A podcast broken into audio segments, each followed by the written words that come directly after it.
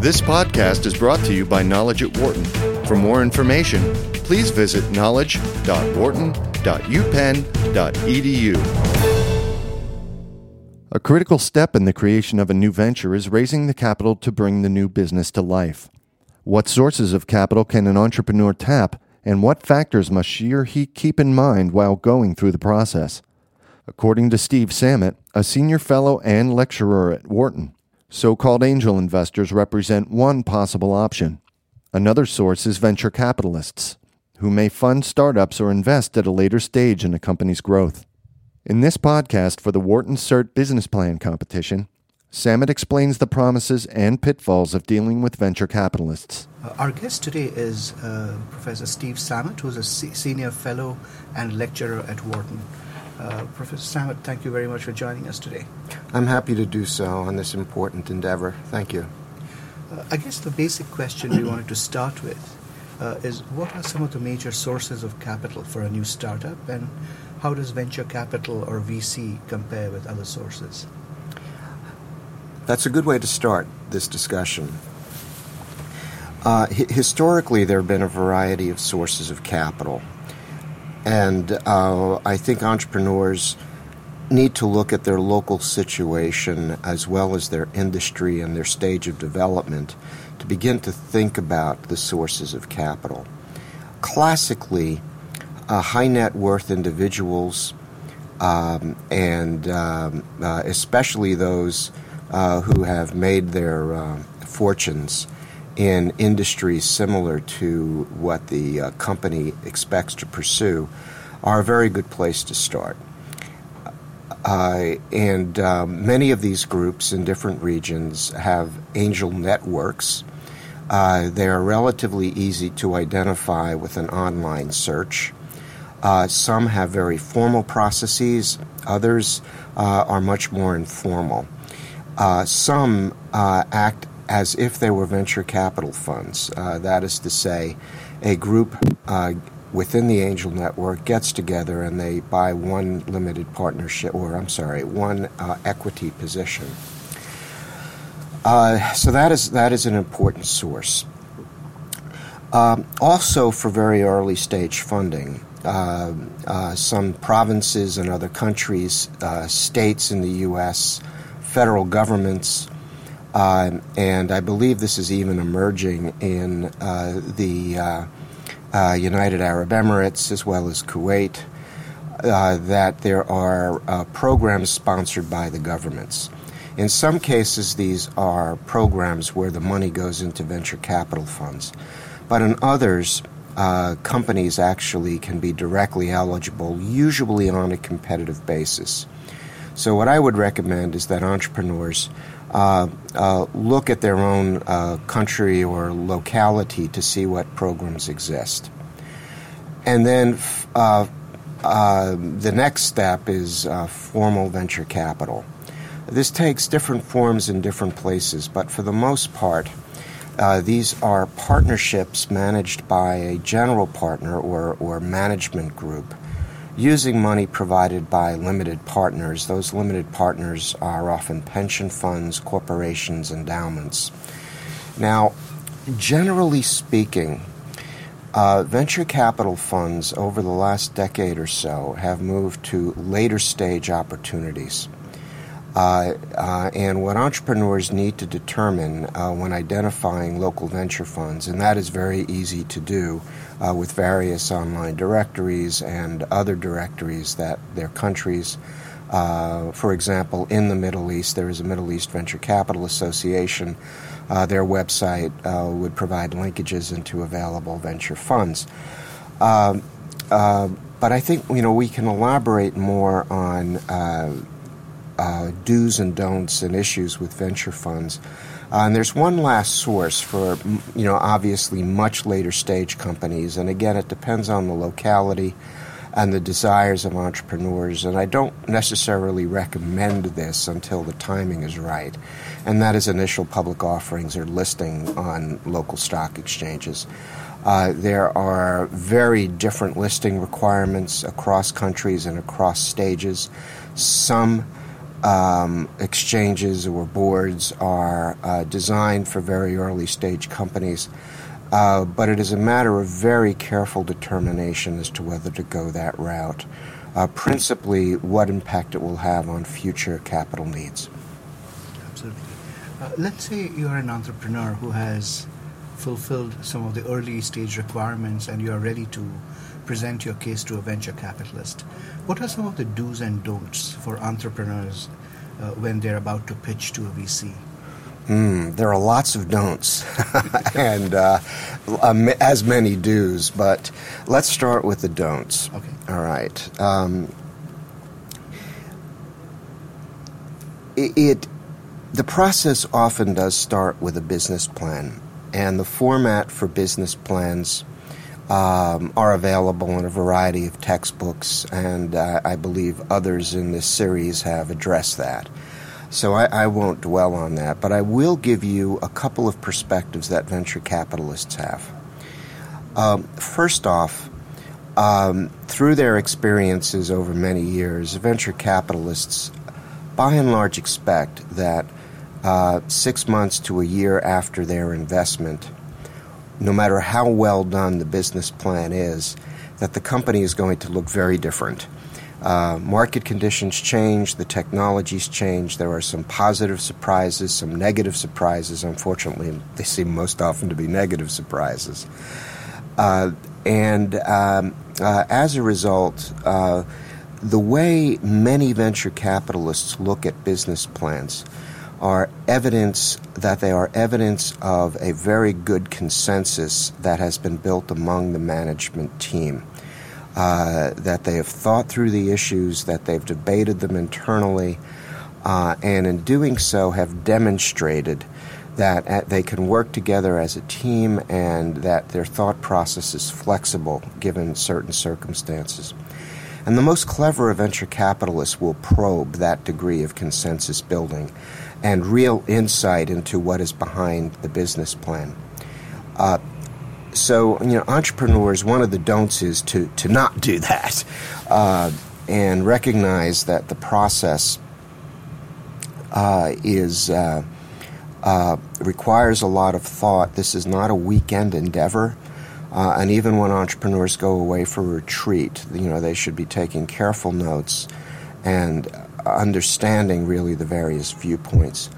Another don't is do not give um, do not send out a business plan that has in, internal inconsistencies. And by that I mean um, the uh, product development plan in terms of costs and uh, projections, the market plan, the sales forecasts, the um, overall project management uh, picture. Uh, should all line up with one another, and especially with the cash needs and, uh, and cash flow forecasts. Oftentimes, VCs will get a business plan, and it's so obvious that no one responsible for each of those chapters has spoken with one another. And uh, the entrepreneurs need to go through that with a fine tooth comb. And then the other big don't is that very carefully um, uh, do, do, not send your business plan uh, indiscriminately to every venture capital fund that you can find. Do a very careful selection based on what kinds of things the venture funds, that venture fund or particular venture fund, uh, uh, uh, has made investments, uh, look at the stage of investments that they usually do, uh, and look at the way they have gone about forming companies and adding value and ultimately uh, finding exits. Uh, so you know that that's a don't that translates to a do, and it's it's a common error that that entrepreneurs make. Uh, overall, it's reasonable expectations. Um, uh, I generally recommend, and this is a big don't. You know, don't simply deposit your business plan in the online mailbox of a venture fund. Look very, very carefully, and this is a do uh, at the backgrounds of each of the partners. And fortunately, websites tend to be very rich in this information as well as the portfolio company information.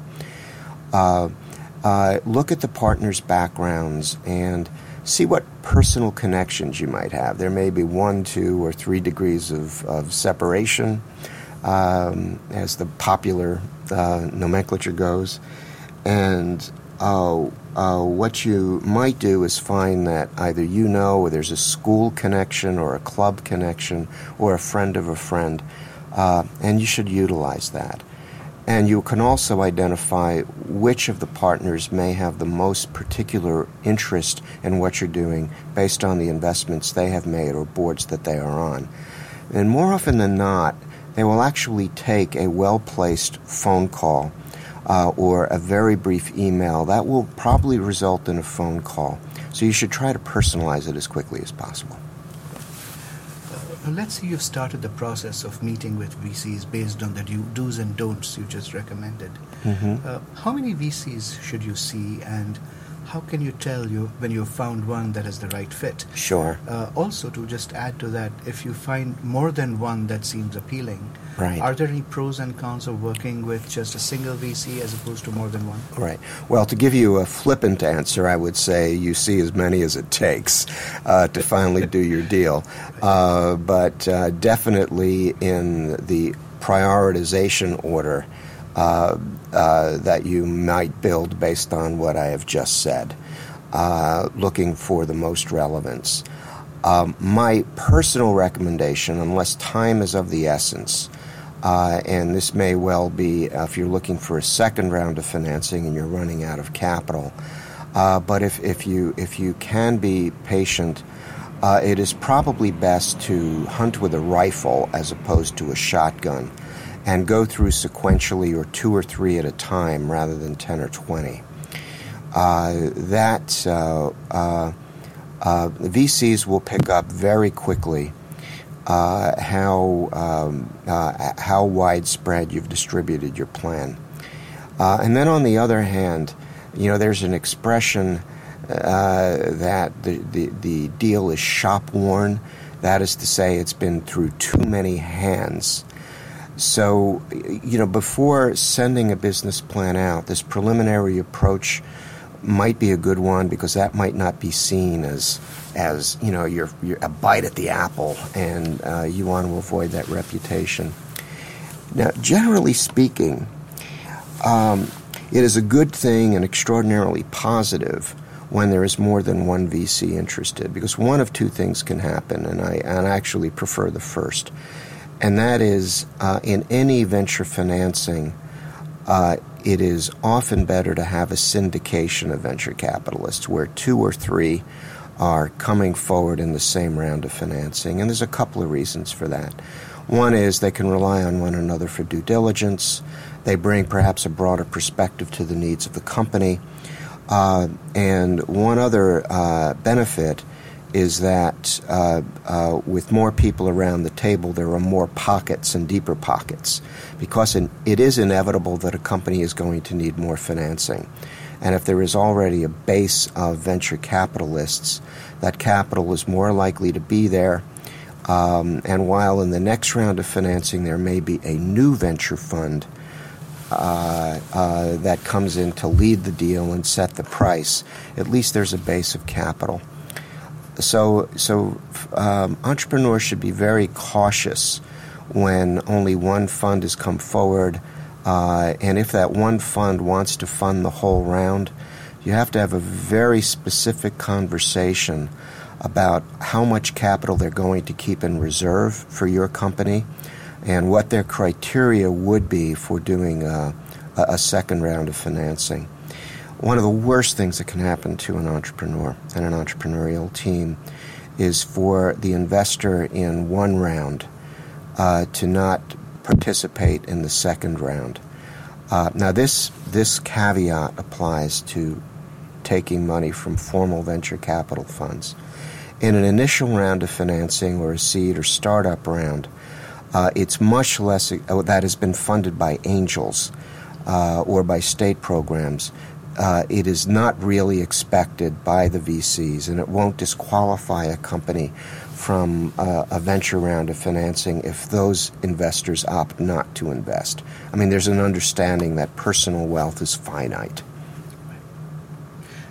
Uh, once the conversations with VCs begin, uh, a debatable, if not contentious, issue is sometimes about valuation.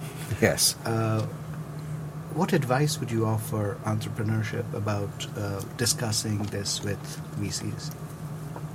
Well, valuation, as you point out, is a difficult in- issue, um, uh, and it does have contentious elements to it. Uh, entrepreneurs who've been through the process of working with venture funds uh, uh can uh, are more uh, more have more insight into how this works. The first thing that you must appreciate, though, is uh, despite all the important models for uh, valuation that are taught in business schools and what you might even find in the manuals, the um, approach that venture capitalists take to valuing a company is not necessarily on the future performance of the company as a commercial entity. Uh, so things like uh, discounted cash flows while it's important to know these and they may contribute to the valuation proposition, are not the real driver. The venture fund ultimately has to think about what the company is going to be worth at the time of liquidation, which might be either a public offering um, or more than likely a trade sale, that is to say, an acquisition by another company. And once they have a sense of that, they have to look at not only the amount of money they are putting in now, but what the cash needs are likely to be over the over the coming years. So the the result is, or the big question is, what percentage of the company must I own now, allowing for future cash needs and dilutional events, uh, and the most likely range of terminal values for me to determine the valuation. Uh, and in that process, I have to also be thinking about the majority of companies in my portfolio that are not going to be successful. So, as a result, the entrepreneurs on the initial uh, uh, uh, offer by the venture capitalists feel that they are being treated, you know, grossly unfairly, uh, and that is uh, um, that is not necessarily. Um, inappropriate to feel. Uh, unfortunately, it's one of the realities of dealing with venture capital funds. Once VCs invest in a company, what kind of positive role can they play? And can you give any examples of companies mm-hmm. that have benefited? Right. The, the, the very best venture capitalists, and in my view, uh, it should be an important criteria for an entrepreneur selecting uh, if they have a number of offers from different venture funds, uh, they uh, uh, should take a very close look at what the track record of that venture fund is in a variety of ways. Of course, entrepreneurs are always interested in what role the venture capitalist has played and the timing that they've played in, in, in helping promote the exit. But, but in my view, that's not the most important issue. Uh, it has to do with helping to reformulate strategy, recruit people to fill holes in the management team, uh, active participation not only at board meetings but between board meetings, um, contacts and assistance with forming strategic alliances. They should do all of these things. Uh, and it is it is totally within reason for an entrepreneur when they have an offer from a venture firm uh, to call entrepreneurs that that venture fund has has has provide for which is provided capital, uh, and ask uh, your entrepreneurial colleagues straight out um, uh, how that venture fund has served. Was it as advertised? Uh, did they do what they say what they were going to do, and then they follow up? So you have a burden of due diligence of your own. Um, many examples, and it depends on different industries. Uh, if you're dealing with software or information technology, uh, the pace at which you develop, the markets at which you want to direct, how you're going to segment your market. An experienced VC probably has more insight into that than you do. Why? They're probably looking at about a thousand deals a year in order to do 10 to 20, if that.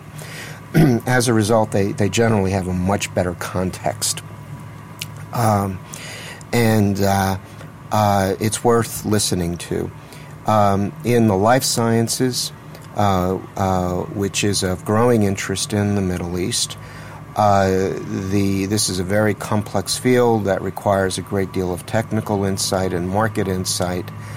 Uh, look for venture funds that have gone down that path and have a realistic appraisal, but at the same time, uh, have enough of flexibility to see how in your region a pharma company or biotech company is going to evolve as opposed to the way it would evolve in the U.S. The expectation, I'm not saying the regulatory path is any is easier, uh, quite the contrary in many cases, but certainly the way uh, a company in Abu Dhabi uh, uh might develop itself and bring a product to market is very different.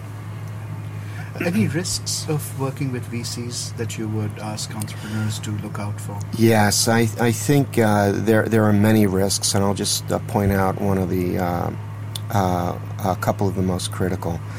Uh, uh, f- first of all, venture capitalists might decide even before an investment that they would prefer that the founder or CEO not remain um, in an active role in managing the company. Uh, um, in many cases, it's not fair. Uh, you know, they should give the uh, founder or the CEO the opportunity to make it work.